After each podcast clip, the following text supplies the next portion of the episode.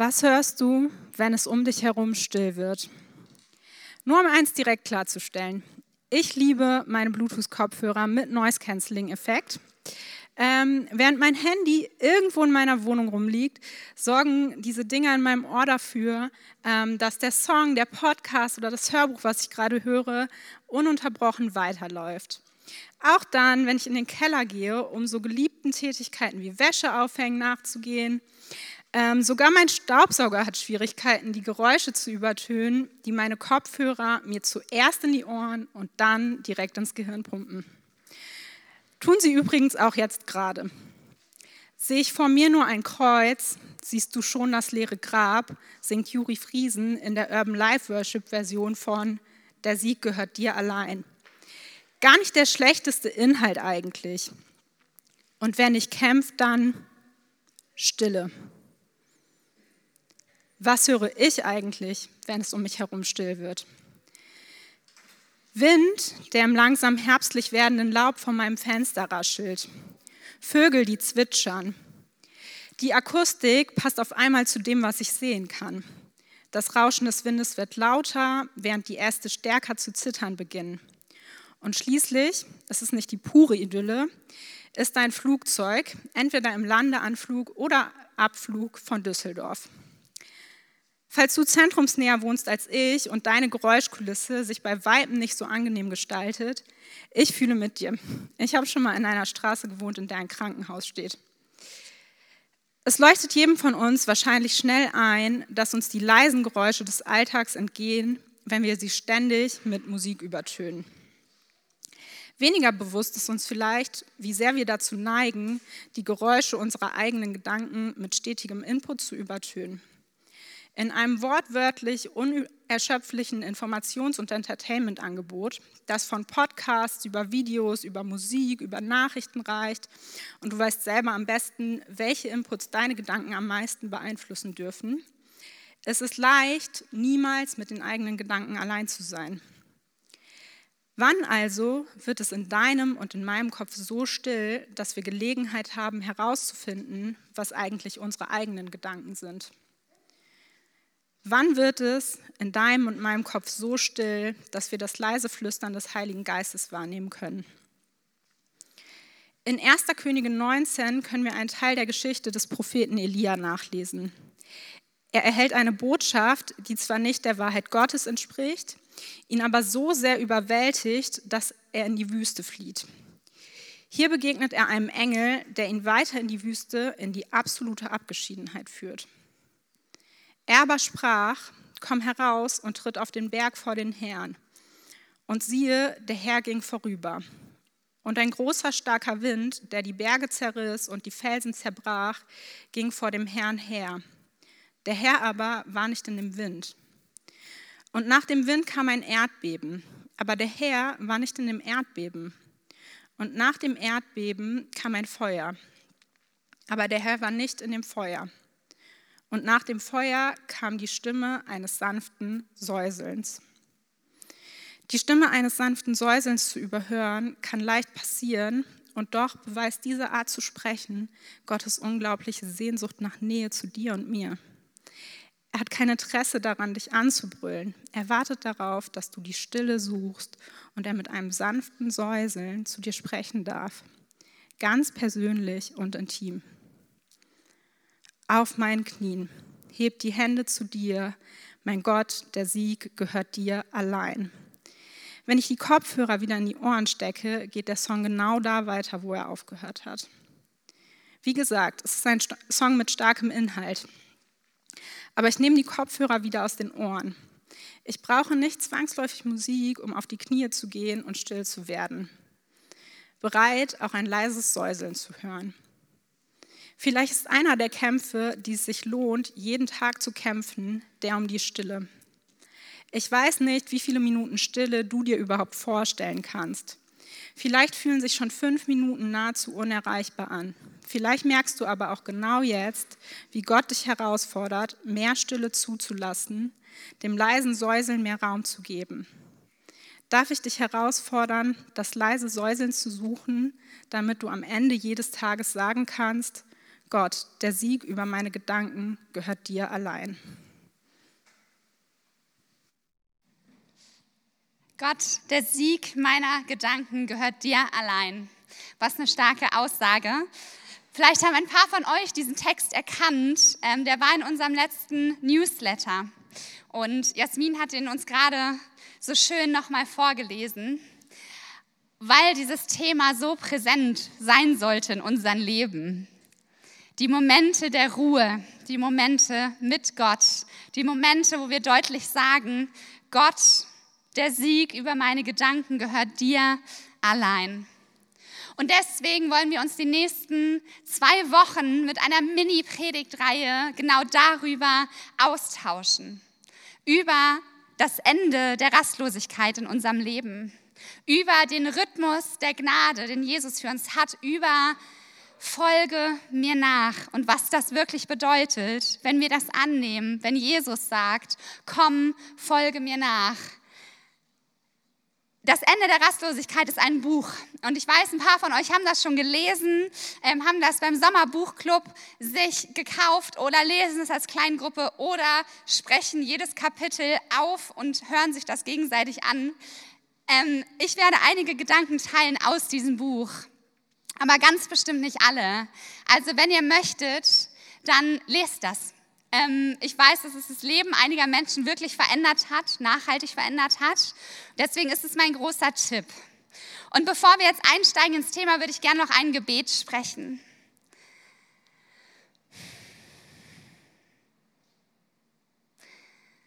Gott, wir wollen heute von dir hören. Wir wollen näher an dein Herz. Wir wollen mehr verstehen, was es bedeutet, dich, Jesus, als Herr unseres Lebens anzunehmen dass wir deinem Lebensstil folgen dürfen, dass wir mehr deine Güte und deine Gnade verstehen und was es heißt, wirklicher Nachfolger zu sein. Und deswegen wollen wir uns jetzt Zeit nehmen, in dein Wort zu schauen ich möchte dich so bitten, Gott, dass jeder, der hier ist, sich konzentrieren kann auf dich, dass wir unseren Fokus legen können auf dich, dass jeder von uns einen Punkt mitnimmt heute, wo er wirklich berührt war. Gott, weil du zu ihm gesprochen hast. Dass es nicht einfach ein netter Morgen ist an so einem schönen Sonntag, sondern dass es lebensverändernd ist. Gott, weil du ein lebensverändernder Gott bist. Amen. Macht mal den Test in der nächsten Woche und fragt Leute, wie geht es dir? Wie geht es dir?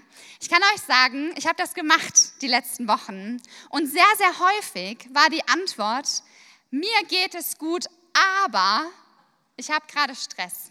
Mir geht es gut, aber mein Leben ist ganz schön busy, mein Leben ist ganz schön voll. Fast jeder antwortet so.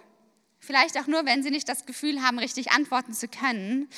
Aber ich glaube, die meisten von uns kennen Stress, kennen Hetze, kennen Rastlosigkeit, was einfach ein anderes Wort für Hurry, für Busyness ist.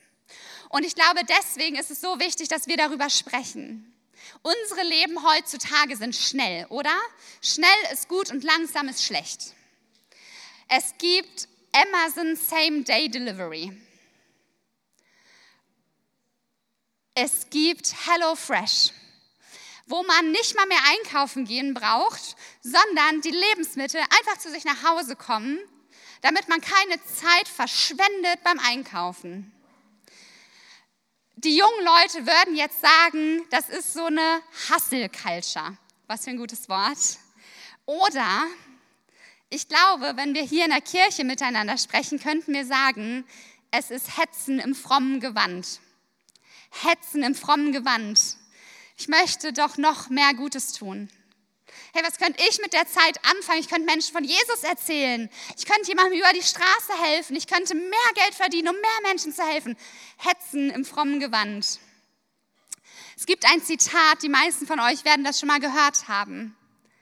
Wenn der Feind dich nicht zur Sünde verführen kann, dann sorgt er dafür, dass du beschäftigt bist. Ich sag's nochmal.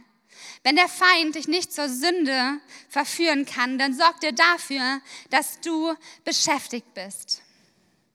Und deswegen möchte ich euch ganz kurz mit in den kleinen Blick auf die Geschichte der Geschwindigkeit nehmen. Früher und dorthin hat Gott uns geschaffen, ja, wenn wir glauben, dass Gott jeden von uns geschaffen hat, dann war das in eine Welt, wo es einen bestimmten Tagesrhythmus gab, weil es gab Licht und es gab Dunkelheit. Es gab am Anfang weder Kerzen noch elektrisches Licht, es gab Tageslicht und Dunkelheit. Das heißt, du warst wach, wenn es hell war, du hast geschlafen, wenn es dunkel war. Es gab keine Uhren. Das heißt, du warst gezwungen, auf deinen Körper zu hören. Es gab keine schnellen Fortbewegungsmittel. Das hat sich relativ früh verändert. Aber die Menschen waren zu Fuß unterwegs. Das heißt, wenn du dich mit jemandem treffen wolltest, wenn du etwas vorhattest, dann hattest du ganz schön viel Zeit zum Denken, während du zu Fuß unterwegs warst. Heute verkraften die Leute es nicht mal, wenn man über eine Höchstgeschwindigkeit auf Autobahn spricht. Spannend. Früher, wenn du essen wolltest, dann musstest du in deinen Garten gehen, Dinge ausgraben, waschen, vorbereiten, frisch essen. Du hast Briefe per Hand geschrieben, bist zur Post gegangen, hast sie verschickt. Sie kamen irgendwann beim anderen an, der hat ihn gelesen, geantwortet, ist wieder zur Post gegangen und irgendwann kam die Antwort bei dir an. Heute gibt es E-Mails, die in einer Sekunde, wahrscheinlich noch weniger, beim anderen ankommen. Früher hieß es, je weniger du arbeiten musst, desto angesehener warst du. Weil das heißt, du konntest dir Zeit nehmen, nichts zu tun. Heute ist es so, je mehr du rumsitzt und relaxst, desto weniger Status hast du. Wir haben Handys, die dazu geführt haben, dass die Konzentrationsspanne eines durchschnittlichen Menschen bei unter acht Sekunden liegt. Das ist übrigens weniger als bei einem Goldfisch und weniger als von einer Biene. Ein Goldfisch kann sich länger konzentrieren als wir, weil wir so gewohnt sind, sofort zu reagieren, zu swipen, aus und an zu machen. Die meisten von euch werden in den 30 Minuten der Predigt ungefähr zwölfmal versucht sein, auf ihr Handy zu schauen, auch wenn nichts passiert, wenn es nicht mal vibriert. Und ich sage jetzt nicht, dass diese ganzen Dinge schlecht sind, okay? Ich möchte nicht, dass ihr jetzt denkt, wir gehen nach Hause und wir leben wie die Amish. Wir schaffen Strom ab und Uhren ab und wir leben nur noch so, wie unser Körper uns das sagt. Ich glaube, es ist gut, das mal auszuprobieren. Ich kenne ein paar, ähm, die sind hier Teil unserer Kirche und die machen das einmal im Jahr, dass sie eine Woche auf Licht verzichten, auf so gut es geht Strom, außer für ihre Handys, weil sie auch arbeiten. Aber sie nehmen sich Urlaub und entscheiden, sie stehen auf, wenn das Licht hell ist und wenn es dunkel wird abends, machen wir uns vielleicht noch eine Kerze an, aber dann heißt es irgendwann ganz in Ruhe sich unterhalten, gemeinsam essen und ins Bett gehen. Ich finde das eine ziemlich schöne Idee. Vielleicht wollt ihr das mal ausprobieren. Ich glaube, es ist wichtig, dass wir uns mit dem Thema Geschwindigkeit auseinandersetzen, weil ich glaube, Geschwindigkeit macht was mit unserer Seele. Und ich glaube, dass wir häufig so schnell leben, dass unsere Seele nicht mehr hinterherkommt und wir disconnected sind. Ich habe euch sieben Anzeichen mitgebracht, um zu merken, dass etwas nicht okay ist. Klappt das mit dem Beamer? Nur mal so. Check, cool. Danke. Sieben Anzeichen und vielleicht trifft euch eins dieser Dinge. Vielleicht auch nicht, dann hört vier Freunde zu, okay? Irritiertheit, Irritation, das ist eine bessere Übersetzung. Schön. Ihr merkt, ihr seid zu leicht und zu schnell genervt, frustriert, irritiert, auch wenn eigentlich gar nicht große Dinge passieren, wenn vielleicht jemand kurz an der Ampel vor dir steht und nicht losfährt, obwohl es grün wird. Und du merkst innerlich ah, und willst hupen und überlegst und bist genervt. Ey, ganz ehrlich, diese fünf Sekunden machen keinen Unterschied, oder? Irritiertheit, obwohl es noch nicht nötig wäre. Hypersensibilität. Ein kleiner Kommentar am Morgen versaut dir den ganzen Tag. Dinge, die eigentlich ganz klein sind, würden für dich plötzlich zur großen Sache, weil du sie nicht richtig einsortieren kannst, weil deine Emotionen all over the place sind. Rastlosigkeit. Du kannst gar nicht mehr runterkommen. Wenn du zu Hause bist und dein Handy-Akku ist leer und dein Laptop liegt vielleicht irgendwo anders, weißt du gar nicht mehr, was du tun sollst. Und du merkst, in dir ist alles ganz schnell, obwohl eigentlich gerade die Sachen mal ein bisschen zur Ruhe kommen. Emotionale Abgestumpftheit. Du kannst gar nicht mehr richtig mitfühlen, wenn Leute dir etwas sagen. Du hast gestern Nachrichten gesehen und vom Krieg gehört und dachtest, naja, zum Glück ist es nicht hier. Was geht mich das an, was da passiert? Auch ein Zeichen, dass deine Seele nicht hinterhergekommen ist. Fluchtverhalten.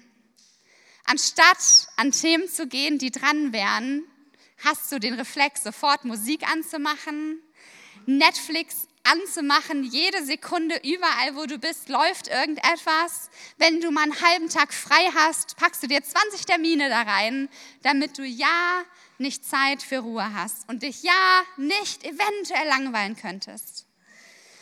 Vernachlässigung von Spiritualität, Vernachlässigung deiner Gottesbeziehung. Ich glaube, auch das kennen viele von uns.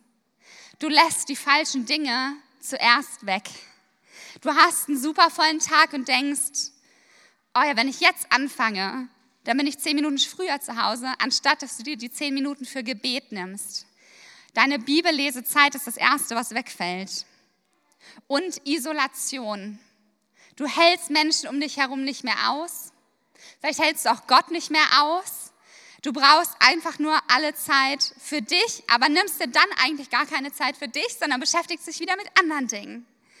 Ich glaube, die meisten von uns entdecken sich in ein oder zwei dieser Punkten. Rastlosigkeit ist nicht nur Feind für unsere emotionale Gesundheit, sondern auch für unsere Beziehung zu Gott. Gott sagt in der Bibel, dass er sich für unser Leben Liebe, Frieden und Hoffnung wünscht. Liebe, Frieden und Hoffnung. Und das nicht nur als äußeren Umstand über unser Leben, sondern inneren Zustand in dir. Und darf ich dir was sagen? Liebe, Frieden und Hoffnung wirst du nie erleben, wenn du gehetzt bist, wenn du innerlich getrieben bist. Das ist wie wenn du versuchst, eine Beziehung zu bauen und dir keine Zeit dafür nimmst. Oder Gott dankbar zu sein, aber nie Zeit hast zu reflektieren, wofür du eigentlich dankbar sein könntest, dann wird es immer eine oberflächliche Emotion bleiben. John Ortberg, ein Theologe, ein Pastor, hat gesagt, Rastlosigkeit ist nicht nur ein Anzeichen eines ungeordneten Kalenders, sondern eines ungeordneten Herzens. Ich sage das nochmal. Jetzt. Rastlosigkeit ist nicht nur ein Anzeichen eines ungeordneten Kalenders, sondern eines ungeordneten Herzens. Vielleicht machst du dir deinen Kalender nur so voll, weil du wegläufst vor Dingen, die sonst hochkommen.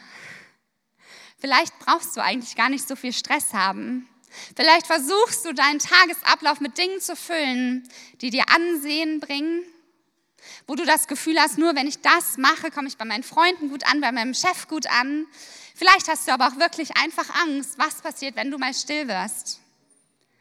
Vielleicht läufst du weg vor Kindheitserinnerungen, die nicht gut sind, vor Verletzungen in deiner Vergangenheit, vor Unsicherheiten in deiner Identität. Und du nimmst dir so viel anderes vor, dass du ja nicht an diese Themen ran musst, weil die könnten ja wehtun. Weil das könnte ja einen Moment dauern. Gott könnte ja was hochholen in deinem Leben. Vielleicht hast du durchgängig Musik auf den Ohren, weil du Angst hast vor den Gedanken. Bin ich gut genug? Was wäre, wenn jemand das über mich wüsste? Was wäre, wenn das und das passiert, auch wenn es noch gar nicht passiert ist? Und es wäre eine ganz schön schlechte Predigt, wenn wir jetzt hier aufhören, oder?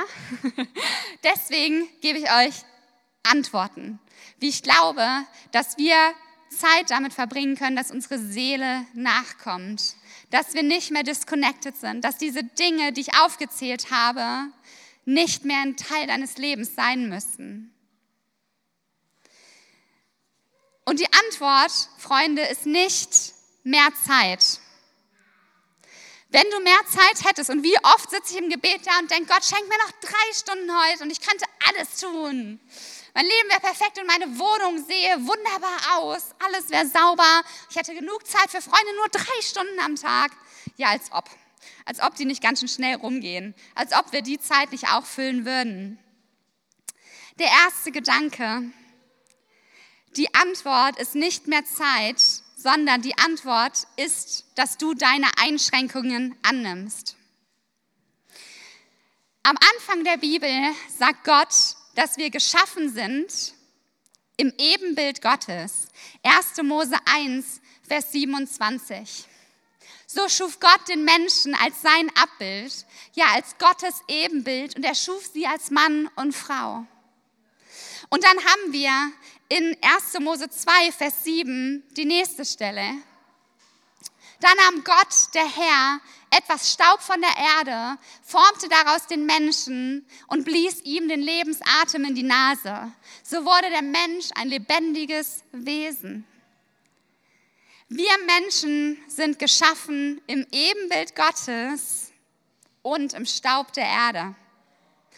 Göttliche DNA liegt in jedem von uns die Möglichkeit, Übernatürliches zu erleben, die Möglichkeit zu fühlen, zu denken, die Potenziale, die Gott in dein Leben gelebt hat. Er hat dich nach seinem Ebenbild geschaffen. Was für ein wunderbarer Gedanke. Und auf der anderen Seite steht dort, wir sind aus Staub geschaffen. Mit Einschränkungen, mit Sterblichkeit in unserem Körper Unsere Seele ist nicht sterblich, wir werden in Ewigkeit bei Gott leben, wenn wir Ja sagen, aber unser Körper ist sterblich und wir haben Einschränkungen. Trotzdem ist es so, dass wir so oft versuchen, allgegenwärtig zu sein. Du möchtest jedes Buch lesen, jeden Kinofilm sehen, jeden Podcast gehört haben, den dir jemand erzählt, auf gar, alle Hochzeiten gehen, auf gar keinen Fall darfst du einen Geburtstag vergessen oder verpassen. Jedes Museum musst du mal besucht haben und es gibt auch noch so viel mehr. So viele Menschen, die du mal treffen könntest. Und wir haben das Gefühl, dass wir allgegenwärtig sein können, wie es nur Gott ist. Und deswegen finde ich diesen Gedanken so stark. Wir sind nach Gottes Ebenbild geschaffen, perfekt, herrlich und wunderbar und trotzdem aus Staub mit Einschränkungen, weil nur Gott ist Gott. Warum versuchst du Gott zu sein?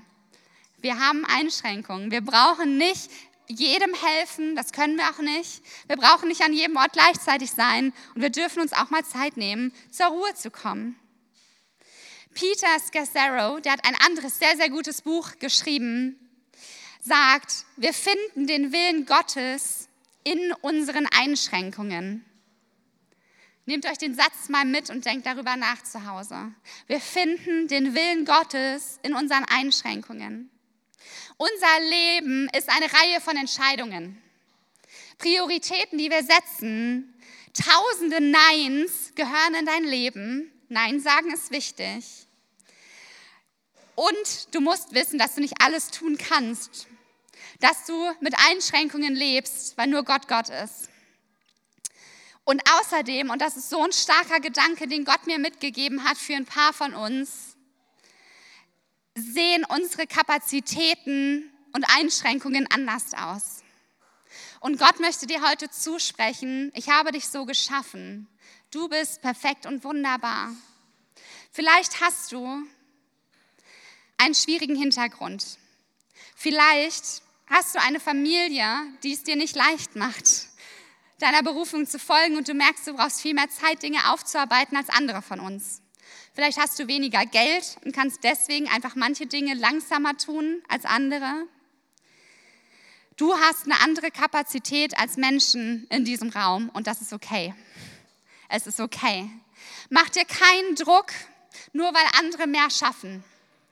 Wenn ich jeden Morgen um sechs aufwache und anfange zu arbeiten, heißt das nicht, dass du das tun musst. Mein Körper wacht um sechs auf. Ich bin Morgenmensch. Ab 18 Uhr kannst du mich vergessen abends.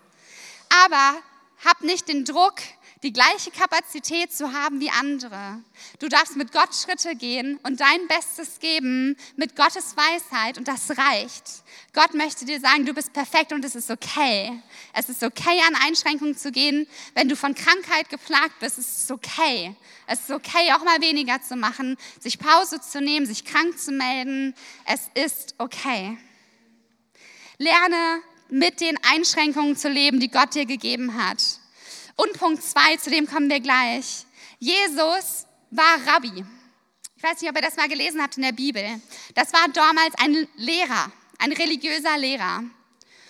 Und was heißt das für uns heute, dass wir nämlich bei Jesus in die Lehre gehen dürfen?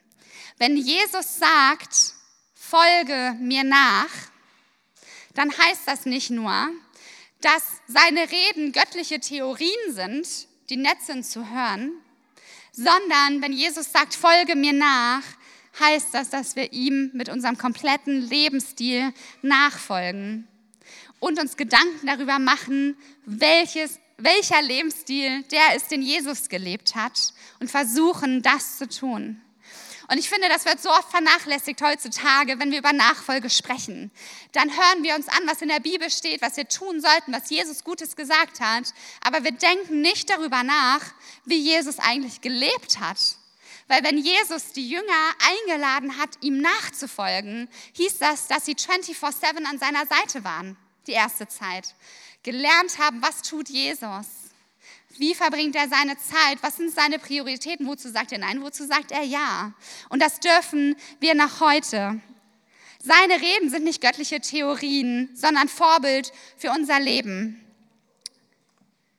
Wenn Jesus uns ein Werkzeug in die Hand gibt, wie zum Beispiel, wie wir mit Sorgen umgehen können in unserem Leben, dann lasst das nicht im Werkzeugkoffer und ihr wisst, dass es da ist, und der Werkzeugkoffer liegt im Auto oder im Kofferraum oder im Keller, das war das Wort, was ich sagen wollte.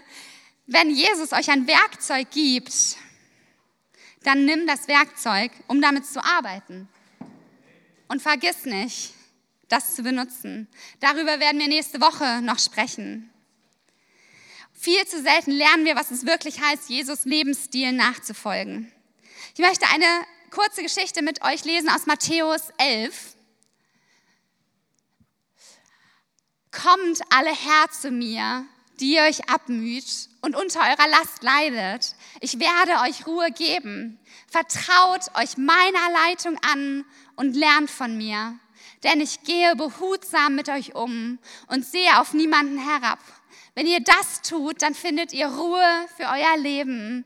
Das Joch, das ich euch auferlege, ist leicht und was ich von euch verlange, ist nicht schwer zu erfüllen.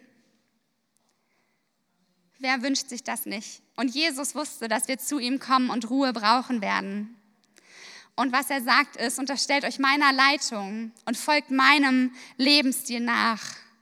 Ich musste übrigens ein bisschen kichern, als ich über diese Bibelstelle nochmal nachgedacht habe, weil nur Jesus würde ein Beispiel bringen, wo es um Leichtigkeit und Ruhe geht. Und sein Beispiel dafür ist ein Arbeitsgerät. Ein Joch, ne, das war das, was man kühn und so aufgelegt hat, um den Boden zu flügen und so, ist ein Arbeitsgerät. Und Jesus sagt hier, die Arbeit wird nicht aufhören, aber ihr dürft trotzdem Leichtigkeit und Ruhe erleben, weil unser Leben nicht immer leicht ist. Und Dinge werden passieren. Und du kannst dir vornehmen, Sabbat zu halten und plötzlich kommt der Anruf und du musst doch etwas tun. Aber Jesus verspricht, wenn wir ihm nachfolgen, dann wird es leicht. Nicht unser Weg, aber das, was wir fühlen dürfen, dass wir in uns ruhen dürfen, dass wir Gewissheit haben dürfen, bei Gott liegt die Kontrolle. Unser Fehler ist, dass wir denken, wir müssen unsere Feinde lieben, die extra Meile gehen, die andere Wange hinhalten alles gute Dinge, die Jesus getan hat, aber alles andere tun wir so wie die Menschen um uns herum. Das heißt, wir bürgen uns noch viel mehr auf als Christen. Du musst zu allen nett sein, jeden Nächsten lieben, nie ein falsches Wort sagen, nie gestresst sein, Bibel lesen, in die Kirche gehen, dienen und den Rest deines Alltags verbringst du so wie jeder andere Mensch. Im Stress, in Sorgen, auf der Arbeit und so weiter. Und natürlich ist das viel zu viel, wenn wir das versuchen. Leute, es ist viel zu viel. Wenn wir versuchen, uns an alles zu halten, was Jesus uns gibt und auch noch ein normales Leben führen wie alle um uns herum. Wir leben wie alle, aber erwarten andere Resultate. Das macht keinen Sinn. Wenn du Ruhe und Leichtigkeit möchtest, dann musst du den Lebensstil von Jesus komplett und kontinuierlich annehmen. Was heißt das konkret? Schaut in die Bibel und guckt, wie Jesus gelebt hat. Ich kann das nicht alles hier in zwei Predigten von vorne erzählen. Wir wollen ein bisschen darauf eingehen, aber schaut in die Bibel zu Hause und guckt, wie Jesus gelebt hat. Ein Beispiel, Johannes 11, Vers 6 bis 7. Aber obwohl er nun wusste, dass Lazarus schwer krank war, wartete er noch zwei Tage. Erst danach sagte er zu seinen Jüngern, wir wollen wieder nach Judäa gehen. Die Geschichte von Lazarus kennt ihr vielleicht. Jesus hätte in diesem Moment in Eile sein sollen, oder?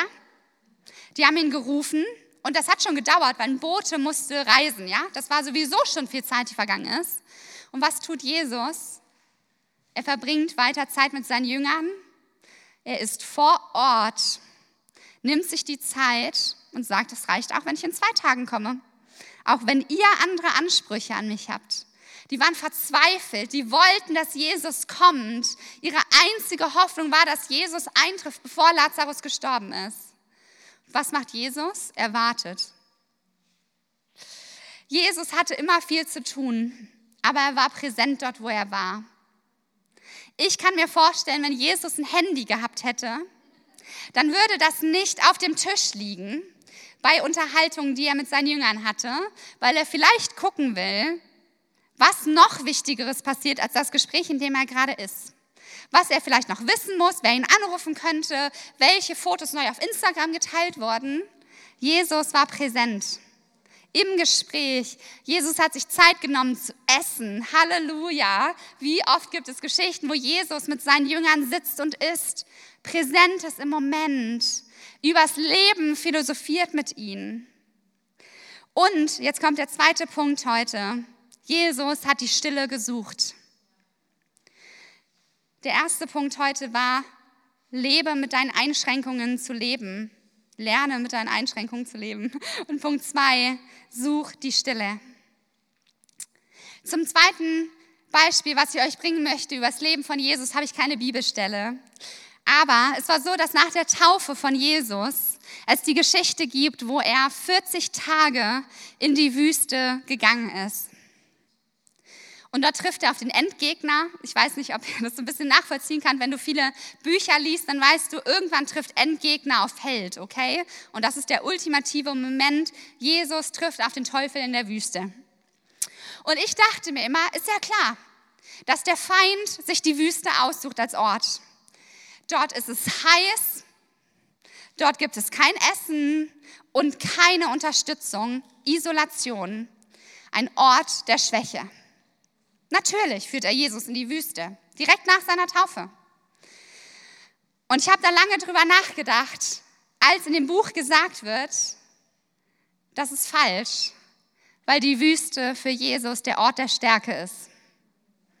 Die Wüste ist der einzige Ort in dem Moment, wo es keine Ablenkung gibt von seinem Papa, wo er Zeit mit Gott verbringen kann, wo Gott der Einzige ist, der ihn auffüllt, der ihn versorgt auch körperlich, weil er fastet. Und Jesus brauchte die Wüste, um mit dem Feind klarzukommen. Jesus brauchte diese Zeit einfach nur bei seinem Papa zu genießen, zu auftanken. Er hätte sich feiern lassen können. Die Taufe war gerade vorher. Und was macht er? Anstatt zu feiern, entscheidet er sich, in die Wüste zu gehen, mit seinem Papa zu reden. Die Wüste kann für dich ein Ort der Stärke sein wo keine Ablenkung ist. Noch eine Bibelstelle für heute, Markus 1, Vers 35 und 36 vielleicht. Naja, nur 35 auch, okay. Am nächsten Morgen stand Jesus vor Tagesanbruch auf und zog sich an eine einsam gelegene Stelle zurück, um dort allein zu beten. Simon und die anderen suchten ihn. Jesus nimmt sich wiederholt Zeiten der Stille. Äußere Stille können wir relativ schnell hervorrufen. Ich könnte jetzt sagen, wir sind alle einen Moment still und dann wäre es still. Innere Stille braucht Zeit, dass die Seele wieder zurückkommt, nachkommt mit deinen Gedanken, mit den Dingen, die dir passiert sind, mit Themen, die du aufarbeiten darfst. Und ich sage darfst und nicht musst. Und das bedeutet, dass wir wie Jesus einen kontinuierlichen Lebensstil der Stille brauchen. Nächste Woche sprechen wir über den Sabbat und einen Rhythmus der Gnade in unserem Leben.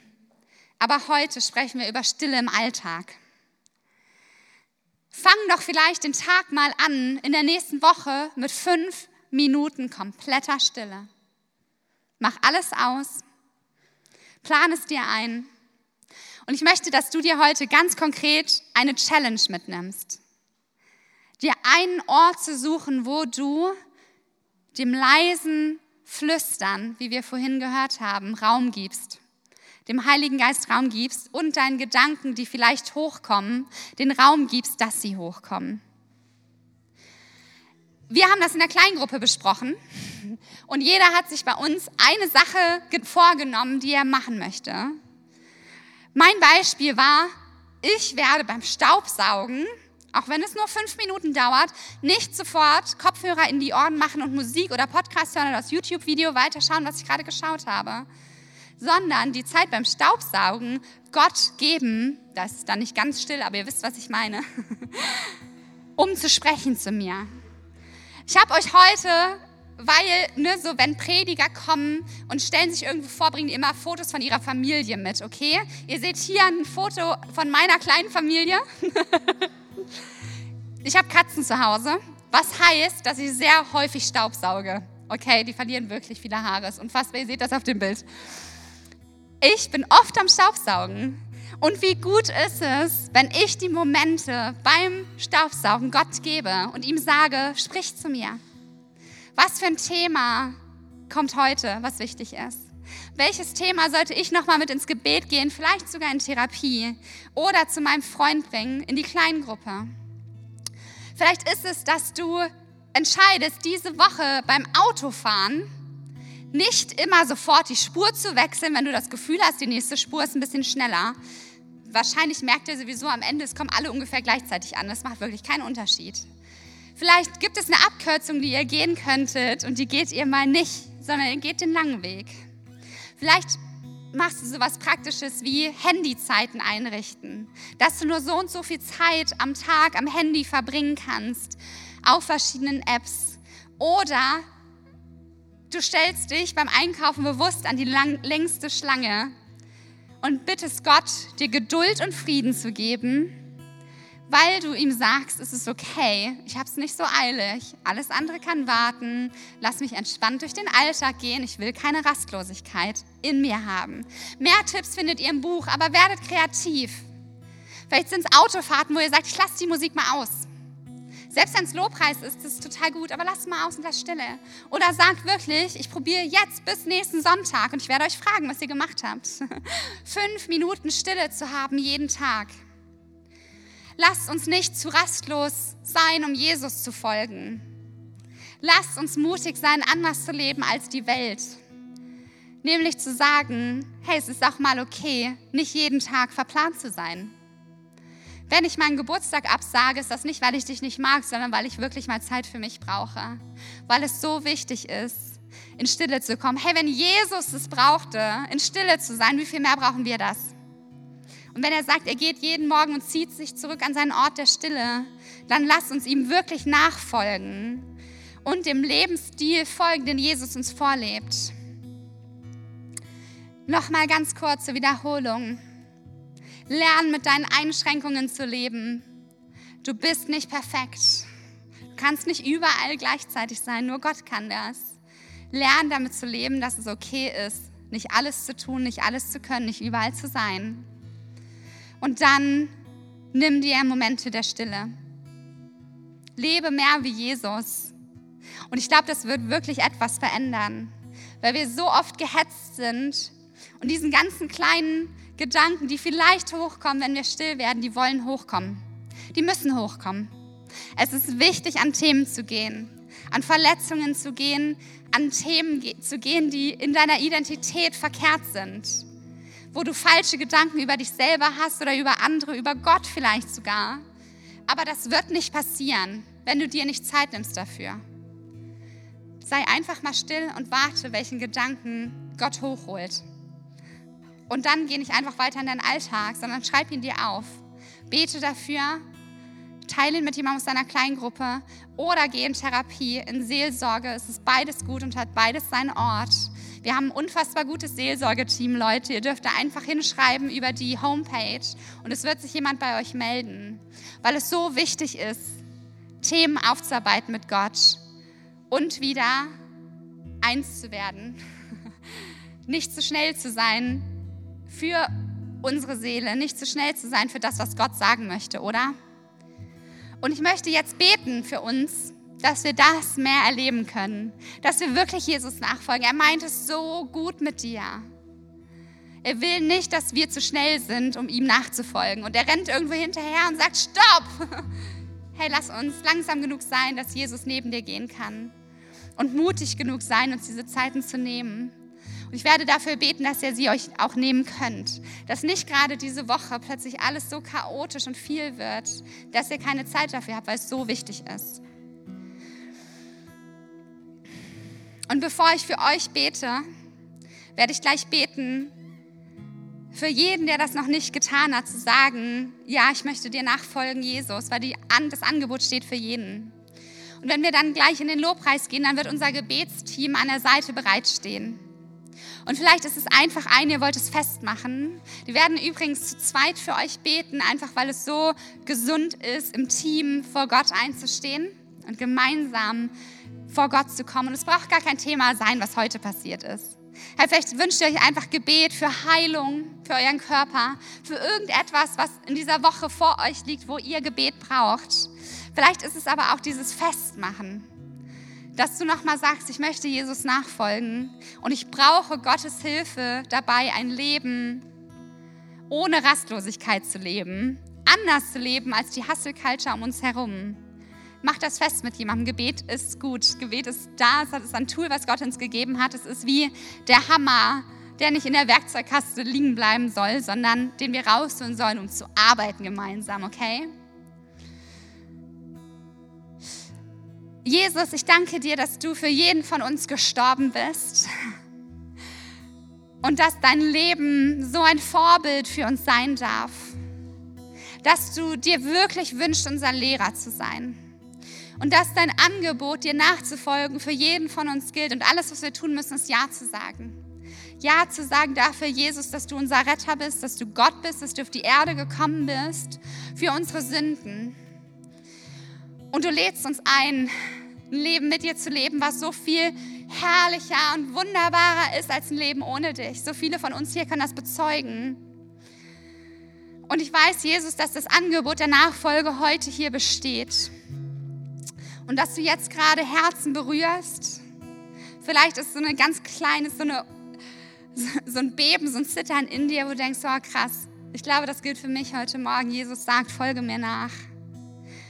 Du brauchst nichts anderes tun, außer ihm zu sagen, ja, ja, Jesus, ich nehme dich an. Das darfst du einfach jetzt in dir tun.